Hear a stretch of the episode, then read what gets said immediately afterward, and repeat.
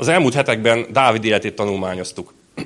A megállíthatatlan, az Isten szíve szerint való férfi életéből emeltünk ki mozzanatokat, hogy megismerjük emberi oldalát, hogy megismerjük a, a, a döntései hátterét, és meglássuk a, a cselekedetei következményeit. És bizony az elmúlt két hét az nagyon kemény tanítást hozott nekünk, ugyanis megláttuk azt, hogy mi történik akkor, hogyha nem vagyunk a helyünkön.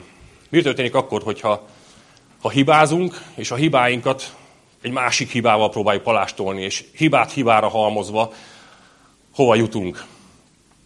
Illetve a múlt heti tanításon pedig azt láttuk meg, hogy mi van akkor, hogyha nincsen megbocsátás az életünkben, hogy az milyen, milyen hatalmas károkat tud okozni a szívünkben, az életünkben, és nem csak a mi életünkben, hanem mások életében is. Hogy ez, hogy ez milyen, milyen hatalmas problémát okoz. És Dávid életét tanulmányozva valljuk meg őszintén, hogy annyira sok helyen magunkra ismertünk, annyira sok helyen uh, azt láttuk, hogy bizony a mi életünkben is megvannak ezek a, ezek a hibák, mi is elkövetjük ugyanezeket, de, de mindezen keresztül, és mindennek ellenére meglátjuk az Isten gondviselését Dávid életében is, és ez annyira, annyira felemelő és bátorító, mert ugyanaz az Isten munkálkodik a mi életünkben is. Ugyanaz a Jézus Krisztus van jelen a mi életünkben is. És, és ez annyira bátorító, és, és hogy, hogy meglátjuk őt munkálkodni a mi személyes életünkben is. Na, és az a kis bevezető Dávidról, ez csak ennyi volt, tehát Dávidot itt most elengedjük, ugyanis most nem Dávidról fogunk, fogunk tanulni, hanem a mai tanítás um, uh, ígéretemhez híven egy, egy másik ószövetségi tanítást fogok most folytatni. Ez pedig uh, az Emmaus 12 nevezetű ószövetségi tanítás, amit, amit néhány héttel ezelőtt kezdtem el, és ígéretet tettem rá, hogy, hogy ezt folytatni fogjuk, hogyha lehetőség adódik rá. Hát eljött ez a lehetőség, úgyhogy uh, ezt fogjuk ma, ma folytatni. És um, Emmaus 12, ez ugye egy ilyen képzeletbeli kis virtuális túra, uh, és mint minden, minden túrának, minden ilyen komolyabb uh, teljesítmény túrának, vagy akármilyen túrának már van egy jó kis elnevezése, hát úgy döntöttem, hogy akkor ennek is legyen már egy. Így jött ez, a, így jött ez az Emmaus 12. No de hogy mi is ez az Emmaus, és miért éppen 12? Tehát annak, aki esetleg nem volt itt uh, ezen a tanításon, vagy az első részén, ez egyébként az archívumból visszanézhető, hogyha valaki, valaki szeretné meghallgatni. Tehát az Emmausi út az arról híres, hogy húsvét vasárnapján, az a bizonyos húsvét vasárnapján, két tanítvány indult el Jeruzsálemből, a tőle 12 kilométerre fekvő kis falucskába, amit Emmausnak neveztek. Tehát már össze is raktuk akkor, hogy Emmaus 12, szóval ez könnyen, könnyen kitaláltuk akkor a miértjét. És tehát ez a két tanítvány, aki elindult Emmausba, útközben ugye beszélgettek. Beszélgettek az elmúlt napok felkavaró eseményeiről, beszélgettek a nagypéntek fájdalmáról, a szomorúságról, Jézus kereszthaláláról, és, és az aznap reggeli, tehát a vasárnap reggeli ért, értelmezhetetlen és, és nagyon furcsa hírekről, és miközben haladtak és beszélgettek, csatlakozott hozzájuk valaki. És ez a valaki, ez a feltámadott Jézus volt. Igen, de ők ezt nem, nem, nem látták, vagy nem, nem ismerték fel őt. Nem ismerték fel őt, szóba egyettek vele, és együtt folytatták az útjukat. és elmondták neki a bánatukat, elmondták a kétségbeesésüket, a zavarodottságukat. És Jézus, hát nagyon kedvesen így szólt hozzájuk, ezt ugye a Lukács 24-25-ben olvassuk, hogy milyen értetlenek és nehéz felfogásúak vagytok. Ugye, mint egy, mint, egy, mint egy pedagógus, aki három évig ott volt a diákjaival, és tanította őket, és aztán három év után rájön, rájön hogy hát ezeknek semmi nem maradt meg, se, semmi nem esett le. és így folytatta, hogy milyen nehezen hiszitek el, amit a proféták mondtak. Hát nem éppen ezeket kellett a messiásnak elszenvednie, mielőtt bement a dicsőségébe. Azután Jézus elmagyarázta a két tanítványnak mindazt, amit az írások őróla mondtak. Mózes könyveivel kezdte, és folytatta az összes többi profétával az egész íráson keresztül. Tehát ez ihlette ezt, ezt a tanítássorozatot, és ezt a mai tanítást is. Ugyanis ebben a történetben annyira jól látjuk Jézus vágyát, aki, aki szeretné, hogy, hogy megismerjük őt minél jobban.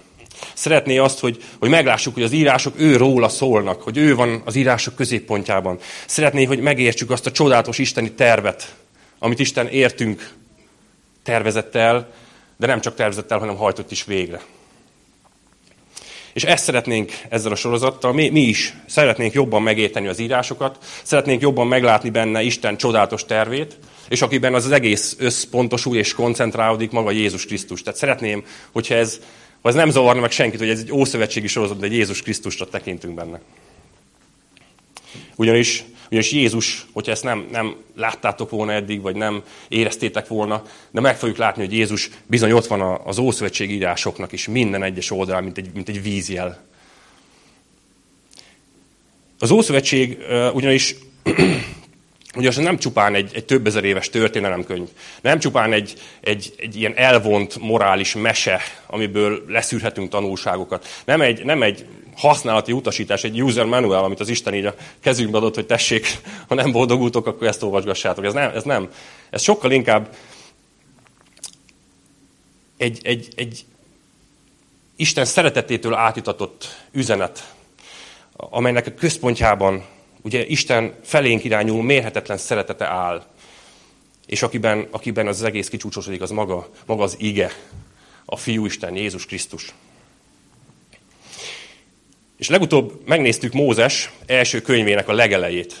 Tehát legutóbbi tanításban ö, megnéztük azt, és felismertük a fiú jelenlétét magában a teremtésben, tehát a Biblia leges legelejére mentünk, és már ott megláttuk Jézust a, teremtésben, megláttuk az édenkertben, majd látunk egy csodálatos szimbólumot, ami Krisztusra utalt, és végül egy nagyszerű ígéret is elhangzott, egy profécia, ez a, a leges, legelső profécia, ami arra utal, hogy, hogy Istennek már a kezdetektől megvan ez a terve, már a kezdetektől megvolt a megoldása arra, hogy, hogy hogyan hozza helyre azt, amit mi elrontottunk.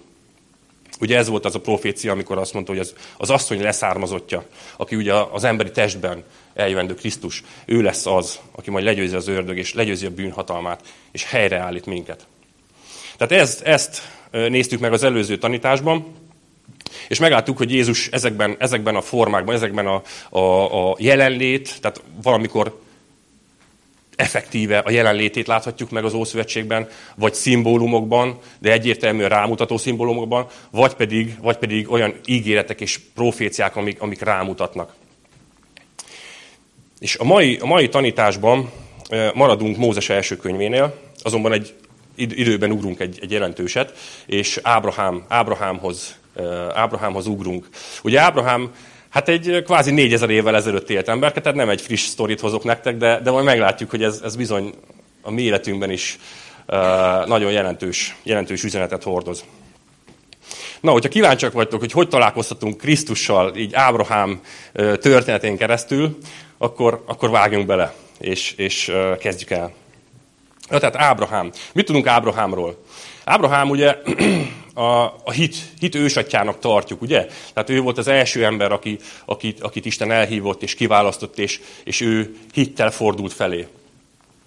És igen ám, de, de nem csak mi tartjuk őt a hit, hit ősatjának, hanem durván a világon három és fél milliárd ember, ugye zsidók, keresztények, ugye, amelyik keresztény vallás ugye zsidó gyökerekkel rendelkezik, és a muszlimok is képzeljétek el. Hát ez meg hogy lehet? Tehát a hit ősatja, a keresztény hitünknek az ősatja, a muszlimoknak is az ősatja. Hát ez hogy? Majd ezt is meglátjuk. Eredetileg Ábrahámnak az eredeti neve, tehát a leánykori neve, ha itt tetszik, Ábrám, Ábrám volt eredetileg. És Ábrám, ami azt jelenti, hogy, hogy tiszteletre méltó atya. És ez a sors fintora, ugye, a nagy bánatára, ő csak a nevében volt apa, de valójában gyermektelen volt. És ez hatalmas, hatalmas fájdalom volt neki az ő életében.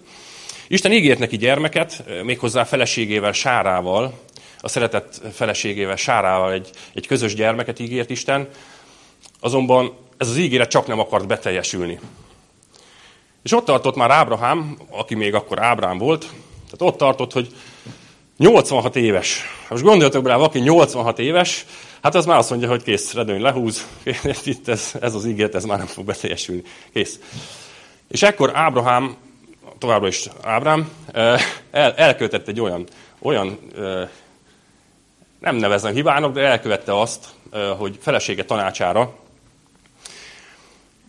mm, aki azt javasolta neki, hogy hát tőlem nem lehet gyermeked, de legyen mégis, legyen mégis egy gyermek az életünkben, ezért neki adta az ő szolgáló nőjét, Hágárt, és, és Ábrahám ezzel a hölgyel hált, amit ma ugye másként mondanánk, de, de, de igen, tehát tudjuk, hogy miről van szó. Tehát Ábrám eh, Hágárral hált, és lett is ebből egy, lett is ebből egy gyermek, akit Izmael, Izmaelnek nevezte el, neveztek el.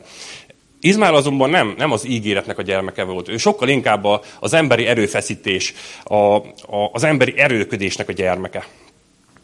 És voltatok már úgy, hogy nem bírtátok kivárni Istennek az ígéretét. Tehát kaptatok egy ígéretet, kaptatok egy, egy, egy ígét, vagy, vagy, egy, vagy egy testvéren keresztül egy, egy olyan üzenetet, ami nagyon bátorító volt, de, de azt éreztétek, hogy hát ez, vagy az, hogy ez, ez annyira, annyira lehetetlennek tűnik, hogy, hogy esély nincsen rá, és nem álltatok rá, vagy, vagy pedig nem, nem láttátok beteljesülni, hosszú ideig nem láttátok beteljesülni, és, és elengedtétek, és feladtátok, vagy pedig emberi úton, módon próbáltátok ezt, ezt, ezt kierőltetni. Voltatok már így? És, és ha visszatekintetek erre, láttok rajta áldást? Látjátok azt a, azt, azt a megnyugvást, hogy, hogy ez, ez igen, ez Isten terve volt?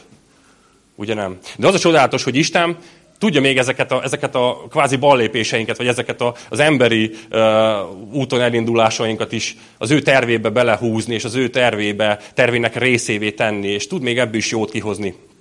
Tehát itt volt, itt volt egy gyermek, aki megszületett, uh, Izmael, Izmael és őtől, őtőle származnak ugye az izmáliták. Tehát ebből is őből is lett egy hatalmas nép. De hogy lássuk, hogy ez nem Isten eredeti terve volt, eredeti szándéka volt, ugye Iz, Izmael lett az izmaelitáknak, tehát az araboknak az ősatja. És látjuk, hogy azóta is a test gyermekei és az ígéret gyermekei hogy viszonyulnak egymáshoz. Látjuk, hogy, hogy azért megvan ez a nagyon szoros ellentét, ez a gyűlölködés. Mert ez nem Isten akarata volt. És itt láttuk, hogy hogy, hogy feszül szembe az ígéret és a testnek a, a, a leszármazotta. Isten egy újabb alkalommal meglátogatta Ábrámot, és egy új nevet adott neki. Azt a nevet adta neki, hogy Ábrahám, ami hangzásban hasonló, és jelentésben is hasonló, de ez már azt jelenti, hogy sokaság atya. És ne felejtsük el, Ábrámnak, aki most már Ábrahám, még mindig nem jött el, nem érkezett el az ígéret gyermeket. Nem kapta meg azt a szeretett gyermeket, akit Sárával, a közös feleségével Isten neki ígért. De Isten eljött, és elnevezte őt a sokaság atyának. És ez annyira, annyira felemelő számomra, hogy, hogy Isten ígéje, Isten szava, a logosz, az nem csupán, nem csupán neveket osztogat, hanem hogyha eljön és nevet ad neked, akkor az valósággá válik. Hogyha ő valamit kimond, akkor az, az a nem létezésből belép a létezésbe. Az a, az a nem létezésből belép a valóságba. És ahogy ezt kimondta, ő sokaság atya lett. Attól függetlenül, hogy még nem érkezett meg az a gyermek. De Isten kimondta, és ez, és ez igazság lett az ő életében. És ez annyira, annyira tanulság számomra is, hogy sok, sokszor félváról veszem, vagy, vagy nem merem elhinni, vagy nem állok rá, arra a kimondott szóra, amit Isten mond. És vagytok így néha, ha halljátok az Isten szavát, hogyha hallja, hogy, halljátok, hogy ő kimond valamit az életetekre vonatkozóan, akkor az megvalósult. Lehet, hogy még nem látod, de ha Isten kimondta, akkor az valóság.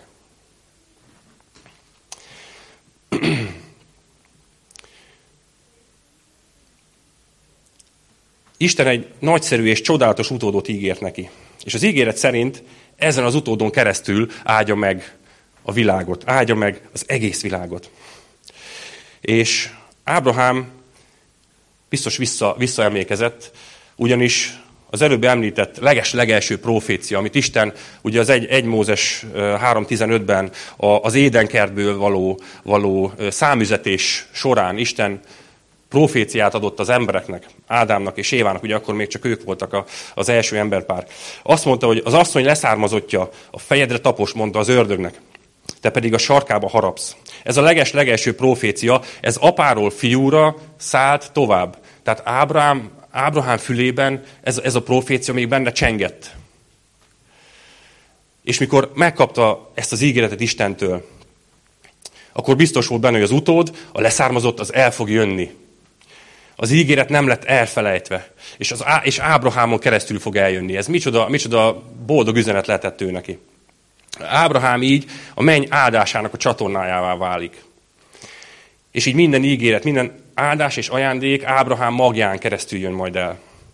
De hogy ki is ez a mag? Ki, kiről is beszélt uh, itt Isten? Ki, ki volt az, akit így az üzenetben megjelölt? Azt Pálapostól magyarázza el nekünk Galata levélben. A Galata 3.16-ban azt olvassuk, hogy Isten ígéreteket tett Ábrahámnak és leszármazottjának. Az írásban nem azt olvassuk, hogy leszármazottjainak többes számban, mintha sok emberről lenne szó. Pál így a nyelvtani magyarázatokat belevisz ebbe a Galata levébetek, jó? Ö, hanem egyes számban leszármazottodnak, aki nem más, mint Krisztus. Tehát ez az üzenet, ez Krisztusra mutatott. Ő az az utód, tehát valójában Krisztus a mennyei áldások közvetítője. És ezzel, ezzel Ábrahám is tisztában volt. Tehát ő hit az eljövendő messiásban, ő hit az eljövendő megváltóban. És hogy ezt, ezt honnan tudom? Ezt, ezt maga Jézus mondta, ha a János evangélium a 8. részhez lapozunk, az 56-os verstől, Jézus ezt mondta az őt bíráló farizeusoknak konkrétan, hogy ateátok Ábrahám nagyon örült annak a reménynek, hogy meg fogja látni azt a napot, amikor eljövök. Látta is, és nagyon örült. Ekkor a judobeliek azt mondták neki, micsoda? Azt állított, hogy láttad Ábrahámot? Ez lehetetlen, hiszen még 50 éves sem vagy. Jézus felelt, igazán mondom nektek, mielőtt Ábrahám megszületett, én vagyok. És annyira jó, hogy, hogy el, elmosódnak ezek a sok, sokszor annyira, annyira uh, ilyen, ilyen éles határral elválasztott két üzenetnek és két, két különálló könyvnek gondoljuk az Ószövetséget és az Új Szövetséget. És annyira jó, hogy Jézus így, így vissza, visszautal magára, hogy nem, nem, tehát ez nem, nem két külön dolog. Egy az, egy az Isten, és én ott vagyok ebben az üzenetben, ott vagyok ebben a történetben, én végig, végig vittem az írásokat. Lehet, hogy ez, ez már számunkra, számunkra alakult így, mert, mert nyilván Jézus idejében nem volt még új szövetség, hanem akkor még csak az írások voltak.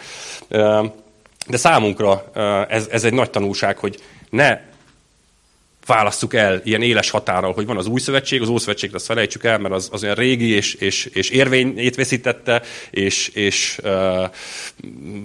az már nem nekünk szól, de valójában igenis, az is nekünk szól. És Jézus így visszautal ezekre, a, ezekre az ószövetségi ígékre. És azt olvasjuk, hogy Ábrahám hitt Isten szavának, hitt az ígének, hitt az én vagyok Istennek, aki ezért igaznak fogadta előtt. És ez a Biblia egyik központi üzenete. És ez a mi életünknek is egyik központi üzenete, hogy, hogy nem kiérdemeljük cselekedetekkel, nem megharcolunk Istennek a szeretetéért, hanem, hanem azt ő adja. A hit, a Krisztusba vetett hitünk az, ami miatt megigazulunk. Vissza Ábrahámhoz. Az úr, tehát Ábrahámot a sokaság atyának nevezte el. És az ígéret, képzeljétek el, hogy beteljesült beteljesült. Ekkor Ábrahám már száz, kapaszkodjatok meg, száz éves volt. Tehát egy száz éves bácsi, hát az jó esetben ilyen járókerettel járó, eh, nem tudom, és a, és a kis felesége is már 90-kedett. Tehát eh, nem, nem, egy, nem, nem egy ilyen eh, mai, mai, illetve nagyon fiatalos pár, párocska voltak. De beteljesült az ígéret, és megszületett a fiúk Izsák. És hogyha ha Isten ígér valamit nekünk, még hogyha lehetetlennek is tűnik, vagy annyira, annyira emberileg, emberileg ezt nem, nem tudjuk elhinni, vagy elfogadni, amire, amire emberileg nem adnánk esélyt. Nem, hogy sokat, még, még semmit se. Akkor gondolj erre, erre az üzenetre. Ez emberileg, ez emberileg lehetetlen volt, de Istennek nem volt lehetetlen. Ugye van ez a, van ez a szám, az megvan nektek, a Kowalski meg a Vega? Hogy eleve lehetetlen, a lehetetlen. És ezt érezte Ábrahám és Sára is, hogy Istennek nincs, nincs lehetetlen.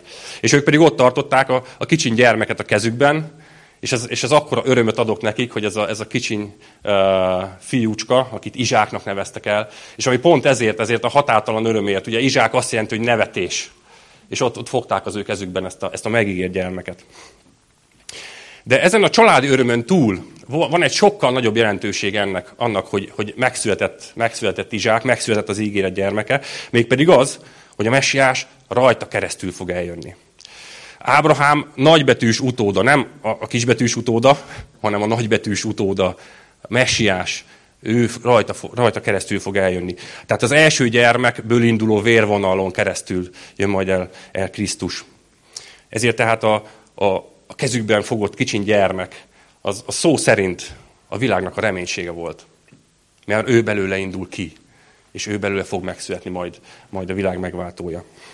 És éppen ezért szerintem érthetetlen és, és, és sokkoló és megrázó lehetett Ábrahámnak az, ami néhány évvel ezután történt.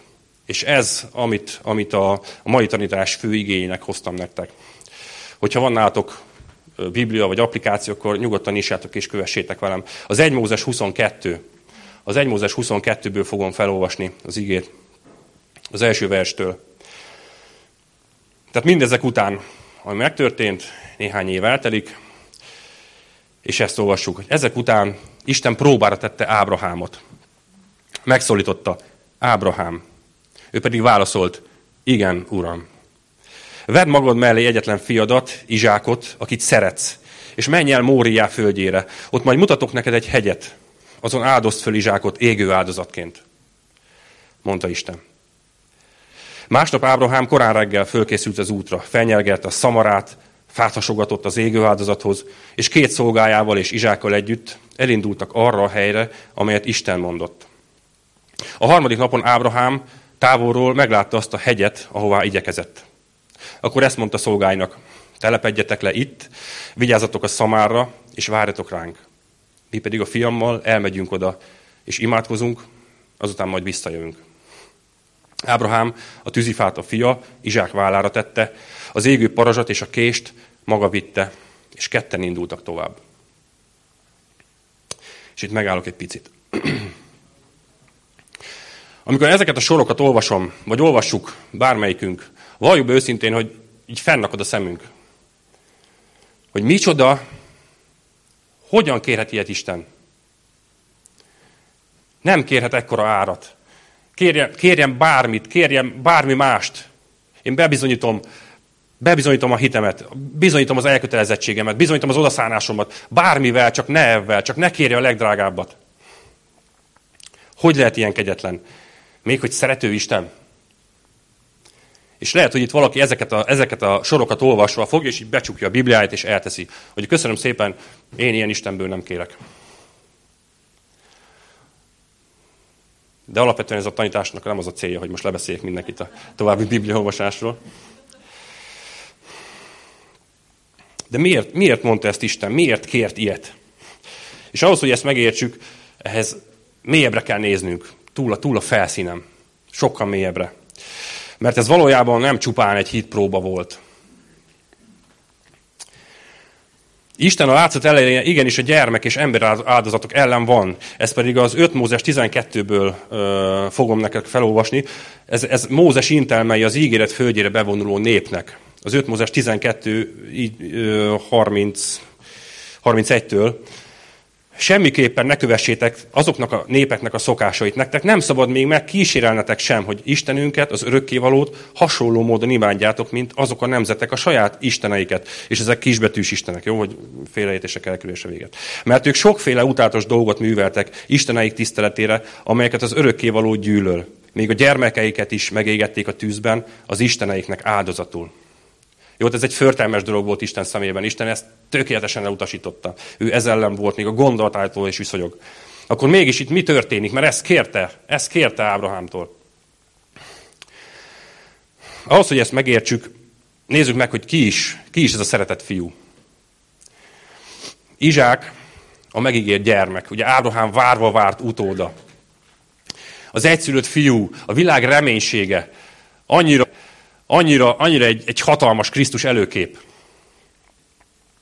És Izsákot égő áldozatul, ami kvázi engesztelő áldozatul be kell mutatnia, fel kell ajánlania Móriá hegyén. És valonnan ismerős ez a Móriá név. És nem, nem csupán a, a gyűrűk urából, ugye ott volt egy Mória bányái, de máshonnan is ismerős ez a Mória név. Honnan is? A kettő krónika háromból. A 2 Kronika 3.1-ben ezt olvassuk, hogy ezek után Salamon hozzákezdett az örökkévaló temploma építéséhez Jeruzsálemben, a Móriá hegyén. Ez az a hely, ahol az örökkévaló megjelent Dávidnak, Salamon apjának.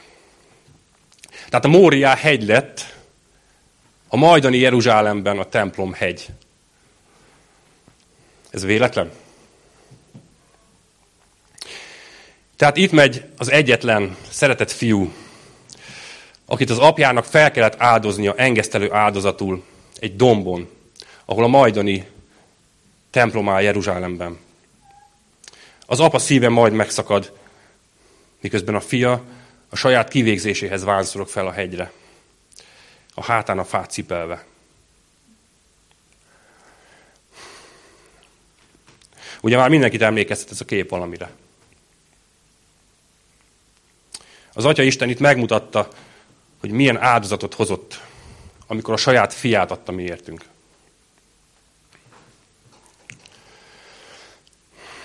Útközben Izsák az apjához fordult, olvasom tovább a hetes verstől. Édesapám, tessék fiam, mondta Ábrahám. Itt a fa és a parázs a tűzgyújtáshoz, de hol van az áldozati bárány? kérdezte Izsák. Isten maga fog gondoskodni az áldozati bárányról, felelte Ábrahám, és együtt folytatták az utat. Amikor arra a helyre értek, amelyet Isten mutatott neki, Ábrahám oltárt épített, majd elrendezte rajta a tűzifát. Azután megkötözte a fiát, Izsákot, és őt is az oltára helyezte a tűzifa tetejére. Már éppen felemelte a kés, hogy Izsákot megölje, de az örökkévaló angyala rákiáltott az égből. Ábrahám, Ábrahám! Igen, uram, felelte Ábrahám, ne öld meg a fiút, ne bántsd. Miután próbára tettelek, látom, hogy valóban féled és tiszteled Istent, és egyszerűt fiadat sem tagadtad meg tőlem. Kiáltotta az angyal. Amikor Ábrahám körülnézett, a háta mögött egy kost pillantott meg, amely szarvánál fogva megakadt a sűrű bozótban. Tehát odament, fogta a kost, és azt áldozta föl égő áldozatul a fia helyett. Ezért Ábrahám így nevezte azt a helyet, az örökkévaló gondoskodik. Azóta mondják ezt az emberek, az örökkévaló gondoskodik rólunk az ő hegyén. Ábrahám iszonyatosan félt, rettegett. De mégis bízott Isten ígéretében. Bízott abban, hogy, hogy ez, ez a fiú a megígért utód, és ebből a fiúból származó vérvonalon keresztül jön majd el a megváltó, a Krisztus. Tehát Isten, Isten elkérte tőlem, de, de én hiszem, hogy ennek nem szabad így végződnie.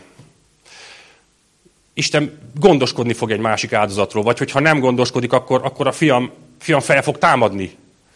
De ennek a fiúnak élnie kell. És, és Ábrahám kapaszkodott ebbe a, ebbe a hitébe.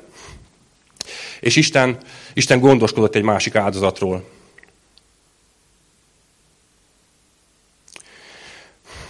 Ha megnézzük még azt is, hogy attól a pillanattól kezdve, amikor Isten szólt Ábrahámnak, addig a pillanatig, hogy ők eljutottak a Móriá hegyéig, három nap telt el. És Ábrahámnak attól a pillanattól kezdve, amikor Isten elkérte tőle a fia életét, számára a fia meghalt. És abban a pillanatban, amikor, amikor az Úr megállította az ő kezét, hogy lesújtson a késsel, abban a pillanatban valóban feltámadt a gyermeke. Ez is egy akkora, akkora kép. Akkora, akkora kép, így Krisztus megelőzően 2000 évvel járunk. Isten gondoskodott egy másik áldozatról, és ezért nevezte el Ábrahám azt a helyet Jehová Jirechnek, lehet, hogy rosszul ejtem, ne, ne haragudjatok rá. De ez azt jelenti, hogy az Úr gondoskodik. És évszázadokon keresztül, mikor az emberek arra mentek és felnéztek arra a hegyre, akkor azt mondták, hogy az Úr gondoskodik. Az Úr gondoskodik az ő hegyén. És hogyan is gondoskodik? Hogyan is gondoskodott rólunk? Ábrahám maga mondta ki, és szerintem ő maga se volt a tudatában, hogy, hogy mekkora, mekkora proféciát szól, amikor azt mondta, hogy Isten maga fog gondoskodni az áldozati bárányról.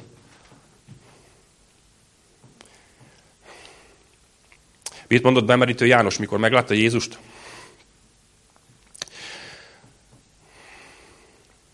Bemerítő János meglátta Jézust, amint feléje közeledett, és ezt mondta, nézzétek, ő az Isten báránya, aki magára veszi az egész világ összes bűnét az Isten báránya. a szeretett fiú, Ábrahám utóda, a valódi engesztelő áldozat, aki arra a bizonyos hegyre felvonszolta a fát a hátán, majd az életét adta értünk. És aki esetleg a, a könyörtelennek tűnő Isten képén, vagy ezt a könyörtelennek tűnő kérés, kérést olvasva becsukta a Bibliáját, akkor az remélem, hogy ezek után fogja és kinyitja ismét azt a Bibliát, és olvasni fogja tovább. Mert hogyha megértjük ennek az igerésznek a valódi jelentését, ha megértjük, hogy az Isten nem szívtelen és nem könyörtelen, nem kéri el tőlünk azt, ami a legdrágább, hanem épp ellenkezőleg ő adta értünk azt, ami a legdrágább. Ő adta oda értünk, mi értünk.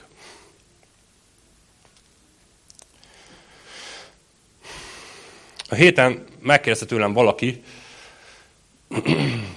hogy mi, miért járok gyülekezetbe. Mi, miért vagyok keresztény, még miről szól ez az egész. És hogy, hogy kérdezzek vissza, hogy milyen kép él benned Istenről? Mi ugrik be, hogyha azt hallod, hogy Isten? Az, hogy, az, hogy mindenható? Vagy az, hogy jó, hogy jóságos? Esetleg az, hogy hát még sosem találkoztam bele, igazán, de nem is tudom, mit gondoljak róla.